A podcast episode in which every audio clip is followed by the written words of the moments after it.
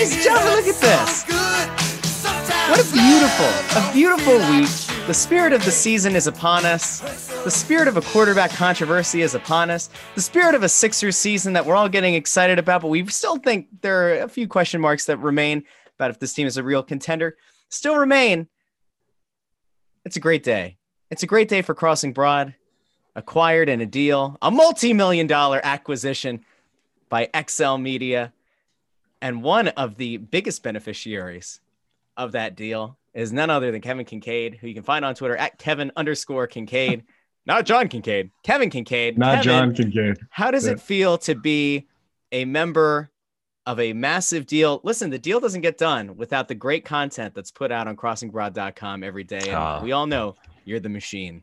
No, you're too kind, man. I appreciate that. Obviously, it was a, uh, a big day for everybody at uh, CBWG, and uh, Kyle obviously worked his butt off over the last couple of years to, uh, you know, redo our business model and uh, get us going with the sports betting and the the affiliate marketing and all that stuff. And uh, uh, it, it paid off. You know, there was obviously people noticed that Kyle disappeared for a, long time and kind of went into his whole of business development and working on that side of it and kind of en- entrusted me with the with the uh, day-to-day of the website and i appreciate people uh, sticking with us you know and reading the site and uh, clicking on the links and whatnot and that's resulted in uh, us getting a very nice deal with uh, xl media and we're very happy to start with them and our, our gift to you is that we're going to try to do a, a podcast on a regular basis here because i think we've only done we've been so busy and and so much stuff going on like it's just been hard to to do any kind of uh you know cons- consistency with the podcast so our our gift to you in 2021 is that we'll, we will try to get this back to a somewhat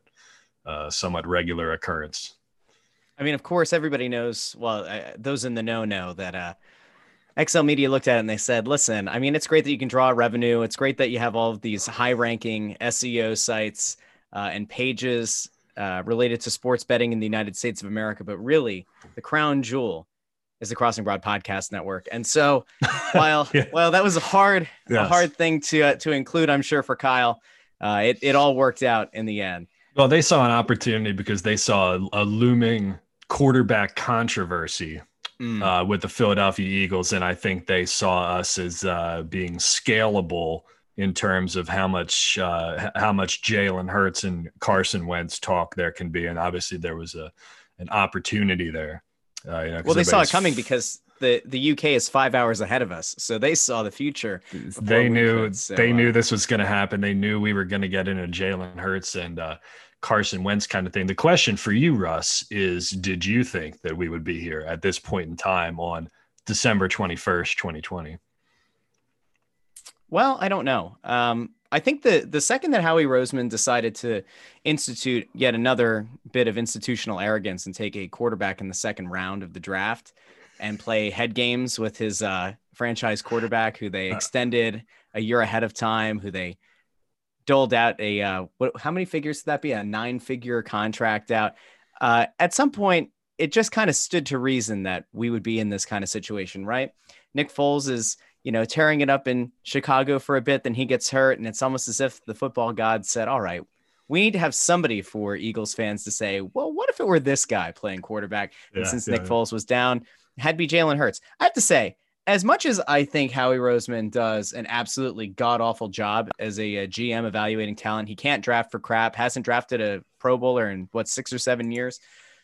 The fact that somehow he he or somebody, whether it's the scouts, whether it was somebody on the coaching staff, whether it was uh, other members of the front office, perhaps even John Dorsey, who, unbeknownst to everyone else, had been consulting with the team for months. Mm-hmm. They they find a guy who, uh, to this point, has been nothing but impressive. Has not been asked to do anything outside of his comfort zone necessarily, but a guy who looks like at at worst a competent NFL quarterback and who's put in two really solid performances in a row when he's been informed that he's going to be the starter entering the game. Well, That's it's interesting. How about you? too. Are you are you surprised? I'm uh well, I'm kind of su- no, no, no. I guess I'm not surprised because I think we saw that it would come to this point at some point in time. Because when they drafted Jalen Hurts, we knew that they put themselves into a catch 22, where you you were either going to use a second round draft pick on a quarterback who's going to sit on the bench, or you would have your your uh, recently extended franchise quarterback $128 million sitting on the bench. So they were going to screw themselves into some kind of situation one way or another. You know, it's interesting to look back at some of the revisionist history now and say, well, are people going to apologize and say that they were right? Uh, or, or, they were they were wrong to criticize the Jalen Hurts draft pick. No, no, people aren't going to say that because it was a ter- it was a terrible pick, not not because of Jalen Hurts himself in a vacuum. You know, it was a terrible pick because you have to loop in the situation with Carson Wentz. Like I don't think those two things are are separable. You know, like you, like Jalen Hurts draft pick and Carson Wentz contract, you can't separate those two things and put them each in a vacuum and evaluate them individually. Because the reason why the Hurts pick was questionable at the time is because you just extended your franchise quarterback, so you knew that you were painting yourself into a corner here right? They just, just if the Eagles, the Jalen Hurts may very well go on to be a franchise quarterback and play many years in the NFL and he would be a great draft pick in a vacuum. But it doesn't change the fact that you went out and used a second round draft pick on a quarterback when you just extended your other guy. You know, that's why there's no, that's why I can't get down with any kind of revisionist history here because it just doesn't follow logic. You have to take all of that and package it into one thing. And you have to look at the macro level QB situation as it was, you know, which I think is a little bit, it's a shame for both guys, really, because, you know, Carson now had a, had a dude looking, he had to look over his shoulder after just getting out of Nick Foles' shadow in 2019. Jalen Hurts is always going to, be, you know, he kind of had a, a raw deal too, where he was he was drafted into a, a not great situation either. So it, it's taken some of the luster, I think, off of how good he's looked on the field, which is which is amazing. I think he's looked fantastic. You know what bothers me about that statement though is that it's accurate and it's also worrisome.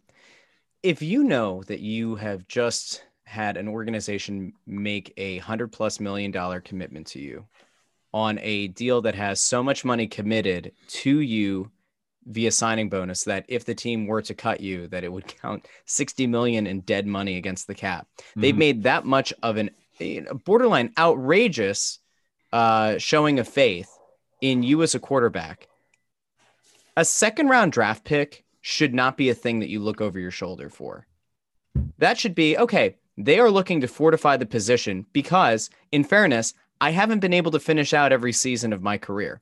In mm-hmm. fairness, they have to do what's best for their organization and not just me as one player. I might be theoretically the most important player, the starting quarterback, but an organization still has to do things to address needs and to address what is best for them in the event of an injury.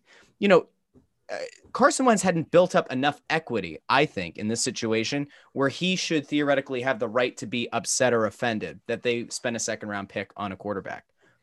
Brett Favre had the right to be upset when his heir apparent Aaron Rodgers was taken. Mm-hmm. Right. Drew Brees, in theory, could be upset when a potential replacement is drafted. Tom Brady had the right to be upset when what was it Ryan Mallett was selected theoretically as an heir apparent. Oh, Carson Jimmy Wentz G hasn't, too. Yeah. Yeah. Uh, Carson Wentz hasn't done enough in this league to have that kind of equity or to have that kind of a I, I don't know a position to to feel as though he's been unfairly treated. And again, this isn't something that we know directly from Carson Wentz. I don't expect the founder of the Alpha Omega One Foundation to come out and start ripping Howie Roseman and Jeffrey yeah. Lurie's organization apart yeah, limb yeah, from limb. But if if this is the second time now that a, the the idea that the backup quarterback it has enough chutzpah or has enough I don't know, stock within an organization that it makes the starting quarterback uneasy and that takes him or takes his, his eye off the prize, takes his mind off the game. That says a lot more about the guy between the ears than the physical tools that we've seen him put on display over the course of his career. That to me is the real concern. Yeah, yeah. I mean, and I would agree with that take. I don't think that that take is wrong, and I hear that from a lot of people. But I would also say that more than one thing can be true at the same time. And I think he would also be justified in being annoyed that they didn't use the second round draft pick on somebody who can help him or help his case. You know, I think because if when you when you look at the the entirety of the draft, the first round. We think they probably reached for a receiver. The second round, they went with a backup quarterback. The third round, they went with a project linebacker. And the fourth round, they went for a safety. So, what did they really do to help Carson Wentz? You know, they got him a first round receiver and they may have missed on that. Well, I shouldn't say they missed on Jalen Reagor, but it's obviously that Justin Jefferson and other guys right now are, are better. So um, I think that I think that both of those things can be true. I think that Carson needs to just buckle down and say, "Look, I, I mentally I just got to get with it, and, and, I need to be okay with this." it is what it is. They value the backup quarterback position because they valued the backup quarterback position. That's why they won the first Super Bowl in franchise history because they gave $5 million to Nick Foles and they invested in that. Um, but he he has the legitimate gripe in, in saying, well, you, you know, you went out and like we're supposed to get me reinforcements coming off a year where I was throwing to practice round dude, practice squad dudes uh, while winning four games in a row to, to claim the division and go to the playoffs. And I think that kind of links into the Adam Schefter nothing burger story that everybody was going crazy with on Sunday because it's like, you know, he comes out and says Carson Wentz wasn't happy with the way that things went down. And, uh, you know, he might seek to go elsewhere if Jalen Hurts is the quarterback in 2021. Yeah. Well, no shit, dude. Like, of course, the quarterback is going to be upset if, um, you know, he's benched and he's not playing. I, that we would expect that from anybody. I think we'd be more surprised if somebody took their benching in stride and uh, was okay with it. That would tell us more about what kind of competitor they are or they aren't. So I, I do I do agree with you uh, with that take. I just feel like there's kind of like a, a little bit of a, a retroactive pile on now um, going on with Carson Wentz because you know you got like Ryan Clark and guys coming out saying that he's soft and then he's like not a Philly dude and stuff like that. And like I think we're just getting like a, li- a little bit overboard with this just based on recency bias and the fact that Jalen Hurts is playing really well in the last, in his first two games, and people are just really down on Carson in general. Well, I think part of it too is like you you think about the the long-term ramifications of a deal and you think about like when teams are really at their best when teams are at their most competitive and how do you build a winning team that can sustain uh, a winning culture for say three four five years and and pretty much the consensus has always been your best window to win is when your franchise quarterback doesn't count a ton against your cap. And once you get to a point where they hit that first big contract, that's where you start to see an issue with trying to uh, assemble the appropriate tools around them to be successful.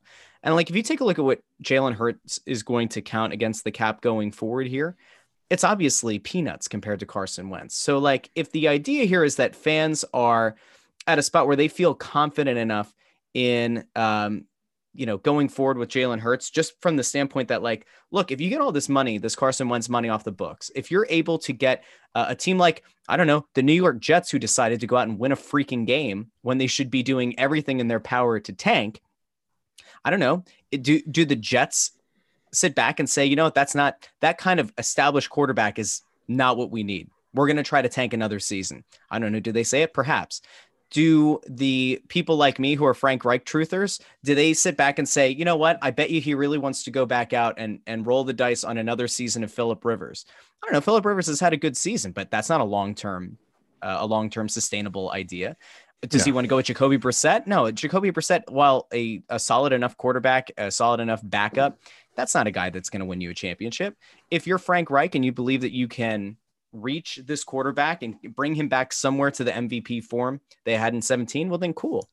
You know, I think it's it's fair if fans like sit back and say we're not comfortable with the amount of money that's being given to Wentz, given how the team looked and how the the weapons, quote unquote, around him looked, mm-hmm. relative to like how more or less the same cast has looked with Jalen Hurts. And I guess like let me add one other thing onto that. Mm-hmm. I think this season has done a great job in showing one of the places that I've railed against Howie Roseman on for a few years, which is an inability to build a cohesive offensive line and to draft appropriate replacements, appropriate depth pieces that could keep the offense afloat. He hasn't done a good job at that.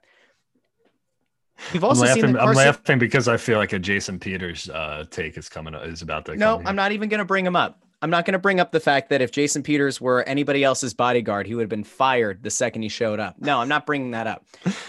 I'm just saying that like if the if the line has been bad, and and the other thing that I think we've seen is that Carson Wentz, while he still has a, a bit of mobility, he's nowhere near the same guy. A knee injury can do that to you. I don't see the same mobility um, uh, like maybe I would say like plus mobility. It's certainly not like plus plus. If we were going to say like Jalen Hurts has plus plus mobility, mm-hmm. I think we've seen that like Wentz has lost a step. That is to be expected after a, a, a bad knee injury and a guy who would probably prefer to stay in the pocket. If you have a bad line, having a mobile quarterback who can make the best of that situation, you're seeing what happens. Russell Wilson pretty much runs for his life every game and has done so for years. Yeah. And you see how it works for him. And I'm not trying to compare Jalen Hurts to Russell Wilson. But if you look at these guys in terms of stature, in terms of their accuracy on the rollout, and just the overall kind of confidence, there are similarities. He doesn't have the cannon. At least as of now, we have not seen Jalen Hurts uh, unleash a cannon like Russell Wilson. But in fairness, only two or three guys in the league have anything even remotely comparable. So yeah, Jalen's. I'm not saying that they're they're little, even remotely the same. Yeah, and I was just gonna say his deep ball is a little floaty. Um, you see that one to Jalen Reagor in the end zone on on yesterday Sunday would kind of just hung up there a little bit. Um, mm-hmm. Not a lot of tape of deep balls in college. I mean, I, I got I was uh, I had the experience of watching him in person, the privilege of watching him in person. He put 55 points on my team. But, uh, you know, in the Big 12 and with Alabama, the talent he had, it was just so hard to kind of get a feel for his NFL uh, prospects because they're just running over everybody with, um, you know, exquisite talent, right? I, I don't know. Um, I, I mean, I guess we're probably in agreement that the best case scenario moving forward here is that Jalen Hurts is the guy and they can work out an indie trade with Carson, right? Is that where your head's at? Like, I just, I just feel like no, I, I honestly, no, I think their best scenario, in all honesty, the thing that would would behoove them is if Carson Wentz were able to return to MVP form, and you were able to take Jalen well, Hurts and and trade him off for a high pick or two. That I think is like it for this organization is probably their best case scenario. Well, well, that that would that would be quite the um turnaround and quite the talker uh, in the Philadelphia sports media on sports radio. I don't, I can't see that that happening at this point. Maybe, maybe it's just recency bias on my part. The fact that the idea of now trading Jalen Hurts for picks and keeping Carson Wentz. I mean, some people would go apoplectic if that was the thing. But I guess they would. We, but if so, you, so if you make the ruling that you don't think that Jalen Hurts is as good as he's shown to be in these two games, or if yeah. you think that his ceiling is only seventy percent of what Carson Wentz's could be if he returns to form, then as an organization, you make that you make that choice and you sell high. Well, Again, let me we ask saw the this question. With, we saw this with Matt Cassel, right? We saw this with Jimmy Garoppolo. Yeah. Like you, you can sell young, a young quarterback for sufficient no, good, assets in the draft. And yeah. the best way to retool around an expensive quarterback and an expensive team is with young, cheap draft picks. That's a good point. Um, I would phrase, I would rephrase the question this way. Then I would say, are we? Uh, uh, how would I say it? Are we in agreement that you can't have Jalen Hurts and Carson Wentz on the same Eagles team next year? Like we don't think uh, that going into the I mean, it, it, really, is it feasible for them to go into 2021 with Carson Wentz as the starter and Jalen Hurts on the bench? It's the most likely scenario right now. It just doesn't feel tenable to me. I don't know. It's hard for me to get a read, obviously, on what's going on inside there because we're not inside NovaCare. But I mean, with all the noise and all the bullshit that can consistently comes out in the media and Adam Schefter and Josina Anderson and all this other nonsense. It just makes it seem like it's like, I don't know. I just feel like I feel like the biggest thing for Carson is a change of scenery. I don't know. I just get this feeling that like there's just, he's not going to refine. I think he can get back to that form. I don't think he can get back to it here. Like it feels like the ship has kind of sailed. You know, you got guys like Big Bet Bob and Investor Mike who are so anti Wentz and so anti what it's like. I just feel like some people are never like going to come back around to him ever. And even if he does come out and he's with the Eagles next year and he plays well, they won't get, they'll bend over backwards not to give him any credit for it. I mean, we were going through this last year, you know, we were doing the show on 610, you know, is you could, the, the splintering and the, the fracturing of the Wentz and Foles people, like just transferred itself to kind of like Wentz and Hurts. You know, people were off the bandwagon for a long time. So I don't know how you get those people back on. I feel like if you bring Carson Wentz back, some people are just going to like roll their eyes and be ready to be done with it. But that doesn't make me. If that was the case, it wouldn't make me feel anybody better about Jalen Hurts being the long term guy because I haven't I haven't seen enough from him. You know, two good games. I mean, that's not a large enough sample size. Well, I think that's part of the problem, though, right? Like the people who have uh, you could go with like the idea of a guy needs a change of scenery just because there's no way to have him set up for success. Like Anthony and I talk about this all the time. Snow the goalie with Shane Gostisbehere, right? Like in theory, you have a guy who has high upside as an offensive defenseman, but like at some point you are you wonder and maybe you worry that it's going to be an insurmountable hill for a guy to to to overcome. That like there are enough bad experiences or enough bad juju going around off the ice or off the field that like the mental hurdles that you have to try to to conquer aren't aren't something that are feasible and really maybe mm-hmm. aren't something that you should have to. If you had a change of scenery, you're starting fresh and there are no preconceived notions, there are no ill will held between the coaching staff or the front office or the fans with the player. I do I do worry that if he were to move on from Carson Wentz and he were to go to a Frank Reich in Indianapolis, and that if he were to rediscover his MVP form or something close to it, say even like 85% of that guy, and you have Jalen Hurts and you've now tied the entire organization to him, and then he ends up proving to be, I don't know, 60% of what Carson Wentz could be, you're going to look absolutely moronic. You're going to look like a team that held out hope for the prototypical uh, franchise quarterback. You had it, and you ended up caving and you ended up giving into public pressure and you moved on from that guy. And then you kind of go back on that quarterback carousel. I, I don't know. I mean, if I if it, if it were me, if it were my my decision, like I, I don't know which way you go, but if if as a coaching staff, like part of here's the other issue, and I'll throw this back to you. Mm-hmm. A few weeks ago, I think we would have been in agreement that at least two of three between Carson, Doug Pederson, and Howie Roseman had to go. Mm-hmm. Well, I would still get given it. given given what we've seen now. If Jalen Hurts continues to play well, that almost vindicates uh, Howie Roseman. The report had already come out that Jeffrey Lurie will not move on from Howie no, Roseman. No, no, it does. So, no, the Jalen just because they stumbled ass backwards into Jalen Hurts being a good player doesn't mean that they didn't. It doesn't remedy the fact. It doesn't change the fact that they messed up the macro level quarterback situation. Like, so what? Like you, you. It's I don't know. It's like okay, so you successfully you made a bad bet, you know, pregame, and then you successfully hedged yourself into losing like two dollars instead of twenty five dollars. Does that mean that your hedge was a good bet? Well, I mean, yeah, but when you look at it in totality, it's still stupid.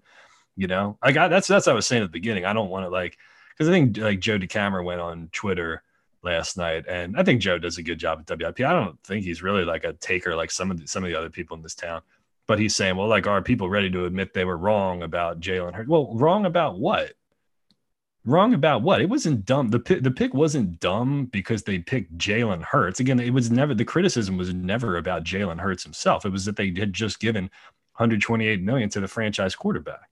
It it's an inability to not, separate the player from the situation. Yeah, the, yeah, exactly, exactly. So I, I, think people are just having trouble, kind of. Uh, I don't know what's the word I'm looking for. They have trouble kind of compartmentalizing that.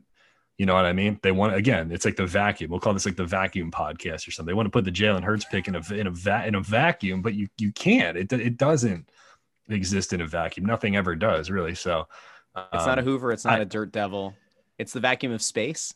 It's the Shark um, cordless. That's the one we have. It's kind of like a life changer. Uh, well, listen, you need a giant vacuum for the quarterback factory. So yeah, it is a quarterback factory. Well, let me ask you this. Let me let me transition out of it by asking you this. Uh, Aqib Talib, um, were you? so shit. There's a lot of talk about his uh, color commentary last night. Were you pro um, Aqib or anti? Um, I initially was confused because I had the volume really low. And then when I turned it back up, I was like, wait a second, what do we have here? This is different. Right. And mm-hmm. different is inherently wrong to some people. And you saw it on the timeline. And I saw people who responded to you, and I saw people who were writing about it on Facebook and on Twitter yeah. about how this guy sounds uneducated. Why does he sound uneducated? Because he oh. doesn't fit the mold of your standard color commentator. Does that make him wrong? No. It might not be your style, but in fairness, American football color commentators are more or less cookie cutter. It wasn't that long ago that yeah. Tony Romo was getting shredded by traditionalists who said that he had no place being in that booth doing what he was doing because he was telling you what the play was going to be ahead of time. Yeah, now he's lauded for it. You know, we don't see the same kind of variety in American football color commentators as we say would say with like say soccer announcers. Like this will hit a very small sliver of our audience. But the difference between somebody like um, uh, Higginbotham, who's now brought in, versus Tommy Smyth or versus Ray Hudson. Ray Mhm. Hudson's like a very over the top. If you're like a pro wrestling fan, you can think of him as like Jerry the King Lawler. Very flamboyant. Yeah. Very flamboyant, very over the top, very eccentric, tries to get you, tries to bring you into the emotional appeal of the game that you love. Versus like, I don't know, we can go with um uh, Excalibur from uh, AEW, who has the passion, but is also no Mike Tenay. I'm gonna go Mike Tenay. Let's go back to WCW days. AEW. Somebody who's well versed, somebody who's well versed, somebody who knows the history of what they're watching, who has a uh, a great frame of reference to pull from, and can educate you as a viewer. All right, those are two very different things. It doesn't make one right and it doesn't make one wrong. It just means that it's different. So, like, I first heard Aqib Talib. I was like, okay, this is different. I'm waiting. And then as a, as the game went on, it was just really clear that this is a guy who knows what he's doing, who guy. who's calling out defensive coverages, uh, who I saw a couple of people actually complain that he didn't explain what they were.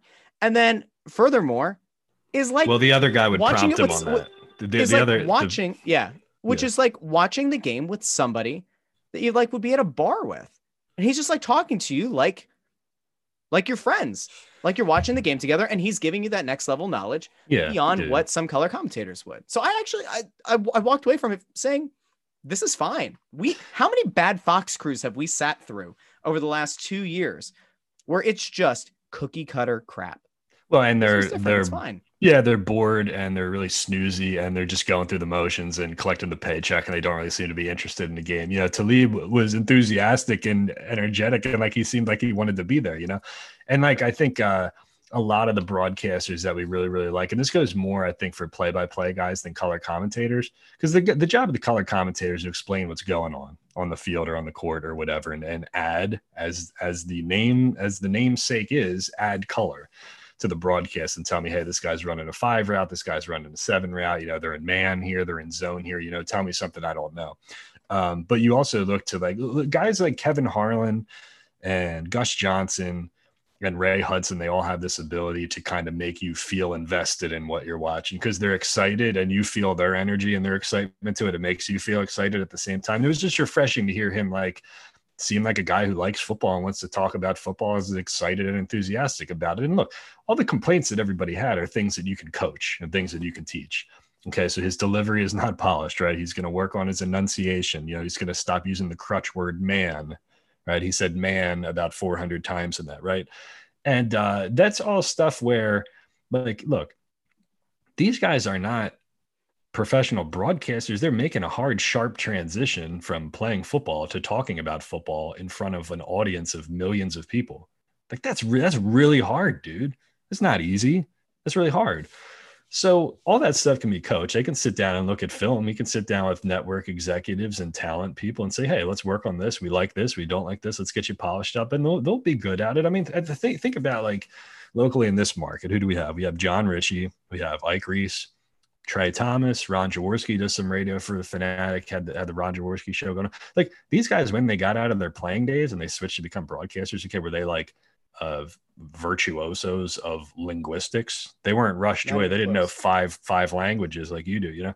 But that's the, the the point. It's like they're not there for their mastery of the English language. They're there for their practical experience playing football that's stuff that you can you can have a broadcaster sit there and watch film 24 hours a day seven days a week for 10 years he's never going to have the credibility of talib or ike reese or jon ritchie or any of those dudes who are in the locker room and played the game so everything that people were complaining about um you know i think is coachable and it's fixable you know you don't have that what you can't teach is the innate enthusiasm excitement and experience and like look let's not beat around the bush here obviously a black guy from Cleveland is going to talk a little bit differently than a white dude from uh, Pottstown, right? So, Mhm. but but di- dialect is a thing that that goes far beyond socio-racial um, lines, anyway. You know, and like the example that I used in this column that I wrote this morning was like, yeah, I, I worked with when I lived in Georgia. I worked with a lot of like white uh, TV anchors who were kind of wrestling with the fact like, should I keep my southern accent or should I get rid of it?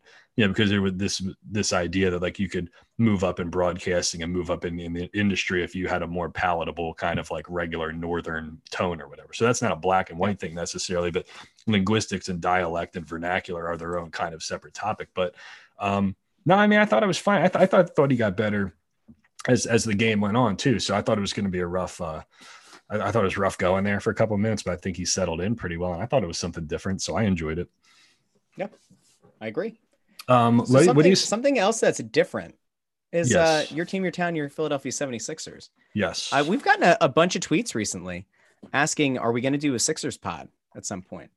Well, friends, let's consider this a Sixers pod. Like like a specific one for the network, or no, no, no. I think they just meant like, are we going to do a crossing broadcast where we talk about your team, your town, your Philadelphia 76ers? Well, it'll be heavy. That yeah, I mean, if we can get this thing going, we can do like one a week. I think. Well, you know, obviously moving forward, it's going to be a lot of that for Why sure. one a week? Why aren't we doing two, three, four post games? Not not three. Not the Press four. Row Show, the Press Row Show Sixers edition. Uh, the Uh, critically the critically acclaimed. Uh, well, listen, if we did the press row show at the Sixers, it would be me sitting at a table by myself because I went down there for the preseason game last week. And today's Monday. Last Tuesday was the the one preseason game, and uh, you know, so they have the media kind of spaced out at individual tables, and we're in the lower bowl. Uh, obviously, there's no fans there, but the music is still blaring. They got the uh, jumbotron going, and everything's coming across on the speakers the same way it would uh, when fans weren't there. But uh, so they try to replicate that. incredibly jarring, by the way, to people who have not experienced the uh, the echoing and the reverberation of the sound bouncing around an empty arena. it was really, is- it, was really, it's incredibly loud. Did jarring. you? Would it? Did it? People were saying that it sounded really loud on TV. Were you guys? Did you watch the first preseason game? Like, did Yeah, you I mean, I thought how, it- how loud it sounded on the? I thought it seemed loud, but you know what's interesting is I, th- you know, it's it's all about tricking your mind, right? And seeing the way that the Sixers had the the lower seats tarped uh, opposite of hard camera side made it almost feel like a normal game. I didn't actually feel, you know, it, Yeah. it- it's interesting because like these these leagues and these teams have had enough time now. They've had months to study what comes across well and what doesn't, when the artificial crowd noise works and when it doesn't. Right. I think just something about the optics of seeing the familiar um, scale of the court and the the um, the depth perception that comes along with that made it feel a lot more normal. well. And Doc Uh, and certainly Brad better Stevens than both the, said than the ESPN spaceship. Yes, yeah, and and to your point, Doc Rivers and Brad Stevens both said the same thing after the game that they felt it, it felt more, uh, you know, it, it felt more organic, and it was it was what they were used to playing in the bigger arenas versus you know the smaller uh, spot down in Orlando with the virtual um, crowd and stuff like that. There's just a familiarity with it, you know, and they're going to try to replicate that as much as they can throughout the season. It was really damn loud though, like my hand was on the mouse and it was shaking, and my computer was vibrating at the same time maybe it sounded louder because there's nobody in there and it was like cavernous and reverberating but uh no the point to get back to the point if we did the press row show it would just be me sitting there by myself with a mask on. It probably wouldn't be very interesting. But like general thoughts on the team? I don't know. It feels like we're just rushing right into the regular season but i think like the overarching thing that i have with the sixers team right now is it feels very similar to the 2017 team. Okay so you, you surrounded ben and joel with shooters. Think of seth curry kind of as a jj Redick replacement. Uh, Tobias Harris goes down and plays like Dario's role as a stretch four, and, then- and then you have like a three and D dude um, in there as well. But it's like in in Danny Green. But I, I still like I don't know. I I I I'm not sure who the closer is on this team. Uh, ben Simmons so far has looked like the same exact player that he was last year and the year before, and um, I don't know. I just get a lot of vibes from that 2017 2018 team that won 53 games, but kind of just didn't have the playoff experience. weren't really built for the playoffs, and um, I don't know. It's still the, still the biggest question is always going to be, you know, how, how much has uh, Joel Embiid and Ben and Ben Simmons improved? It's interesting because like I think if we go back and, and listen to a show from a year ago or or even going back a little bit further, the the issue that I think the city ran into with Joel and Ben is that their their floor was initially higher than most of uh, the rest of the league at their age. And so when you start with a high floor, it's really hard to see a guy getting to what you would then expect the same trajectory to lead you to this ridiculous ceiling, this like all NBA ceiling. And I think I said like a year ago, we have to kind of come to terms with the fact that like these guys might not get that much better. And that's not necessarily the worst thing in the world because in theory, like when healthy, when not sick with random gastroenteritis, when when feeling good and healthy and like in the best shape of his life for the 40th time, Joel Embiid shows up ready to play like he's a top 7 player in the league. If Ben Simmons right now is a top 20-ish player, if he adds a jump shot, he's easily into the top 10 if neither of those things happen, the Sixers have no chance of contending in the Eastern Conference or for the NBA title. if over the course of a season Ben Simmons starts to work in even a modest mid-range jump shot, which I wouldn't want him to be taking, I'd much rather just see him take corner threes and and stretch the defense a little bit. Then like cool. Uh, it is worth pointing out that Ben, I think it was in the second preseason game, took that um that three from the wing, trailing mm-hmm. the play, mm-hmm. took it in rhythm, didn't make it. I think it was front rim, right? But yeah, the fact that he was willing to do it, I mean, I I'm not about giving out, you know, um, what do they call them? what what's the the the uh, moral participation right? trophies? Yeah, oh, participation okay. trophies victories, yes. to like to a guy who's the number one overall pick in the draft, like when he actually takes a jump shot. But like, if if that's a sign of what could come, if the idea of having spacing and knowing that like he doesn't have to be the guy to to somehow close the game out, if he knows that he can theoretically stretch this defense just a little bit more and it frees up Joel down low, then like the the ceiling on the team is certainly higher than it was a year ago. It's funny because yeah. like when you think yeah. about what kind of players Ben and Joel need to be successful or to be surrounded uh, uh, to be surrounded by in order to like reach their potential, it certainly was the opposite of what last year looked like. This team right now, spacing wise, speed wise, doesn't look like what I expect it to look like 20 games into the season. But like for now, it's at least nice to know that you've got guys like Danny Green and Seth Curry that can shoot the ball from deep. And we no, yeah, no longer yeah. have to watch a double post up of Joel Embiid and Al Horford. So well, I just think the irony nice. too, and like people like roll their eyes when I say this on Twitter, but I mean, this is the type of um, roster that Brett Brown would have had success coaching, you know, and they're going to do a lot of the same motion concepts and, and handoffs and stuff like that to start out. And they're going to not call and Doc Rivers isn't going to call a lot of plays until he can sort of get his stuff assimilated into the team. So I, I think people just got to be patient. Um, you know the this the Sixers team last year started out five and zero. Oh, I think everybody remembers, right? And then we know how that turned out. But yeah, it's gonna be it's gonna look more like the up tempo kind of motion team that we saw with with Brett Brown at the beginning of 2017. And um, there's nothing there's nothing wrong with that. You know, they'll they'll, start running more pick and roll. You know, Doc will put his sets in. You know, they'll start to uh, do different things with Joel and Ben. But uh, you know, they had such a crunch preseason and uh, new coach coming in that they're it's not to be they're not to reinvent the wheel overnight. So I think like my parting message to um, Sixers fans as we begin the season is just don't don't I like I think people should just kind of temper their expectations right off the bat. It's a good team. They're going to win a lot of games. It's not going to look like a totally different squad overnight. You're going to see a lot of similarities to 2017, 2018. You're going to see a lot of the stuff that Ben and Joel were comfortable running in Brett's system exist in Doc's system as well. And then he'll start to put his fingerprints on it and it'll start to look more like a Doc Rivers team or more more of a traditional pick and roll kind of team. But um, you know, we'll see if if they get down to uh, you know season openers 48 hours from now, if it gets uh, gets down to the final shot of the game, I'm curious to see uh, who takes it.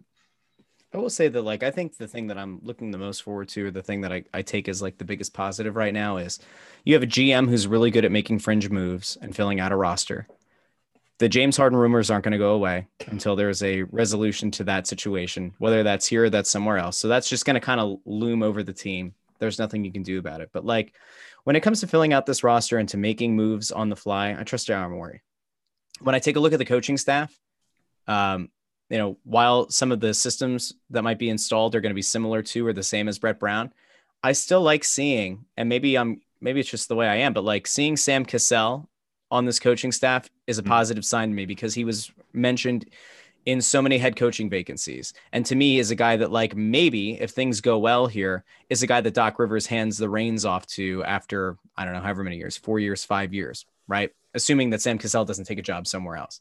Seeing Dave Joerger come back in uh, into the fold, a guy who, like, wasn't necessarily the most popular coach in Sacramento, but certainly has uh, earned enough of a, of a reputation or enough clout to be worthy of being on this coaching staff, like I, I view that as a positive. Like I think overall, you're going to start to see if Ben and Joel have any kind of a uh, a room above them to reach a, a higher ceiling. If this coaching staff can't get it out of them, then I don't think it's there.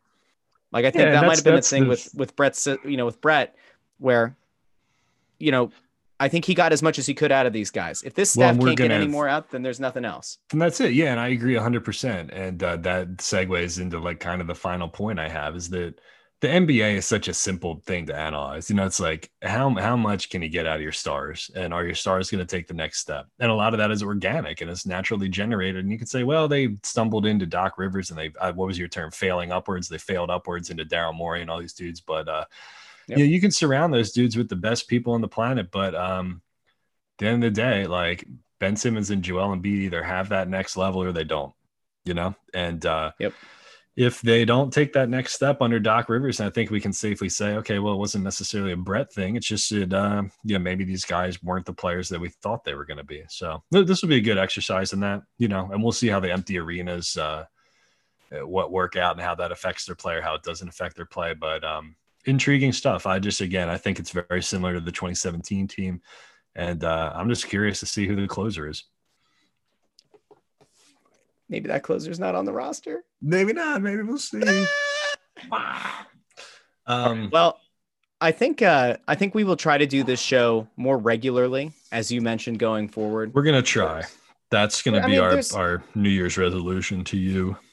There's a there's a lot to be encouraged by. I think. Um, obviously, we're gonna have some stuff to talk about with remaining Eagles games, the outside shot of making the postseason. We can fight another day on if it's better for the team to make the playoffs or not. But um, Sixers' first game is this Wednesday, seven o'clock against the Wizards.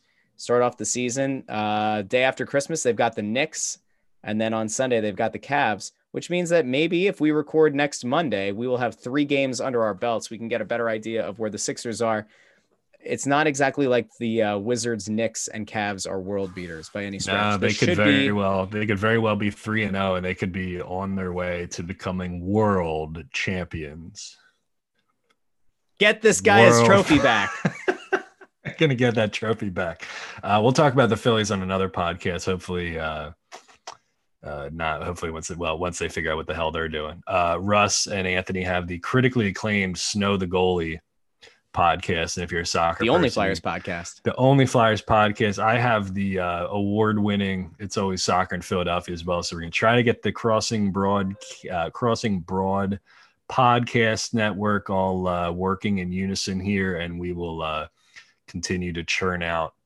Uh, Pulitzer Prize winning journal, journal, journalism. journalism on the uh, on the website. Channel your inner Gene Simmons. Why don't you? No, uh, no, no, no. no. Thanks for listening. And uh, no. we will talk to everybody next week. Don't forget to follow us on Twitter at Kevin underscore Kinkead at Joy on Broad. And uh, oh. we're, you know, we'll be we'll be back next week. We're all just having a good laugh over here.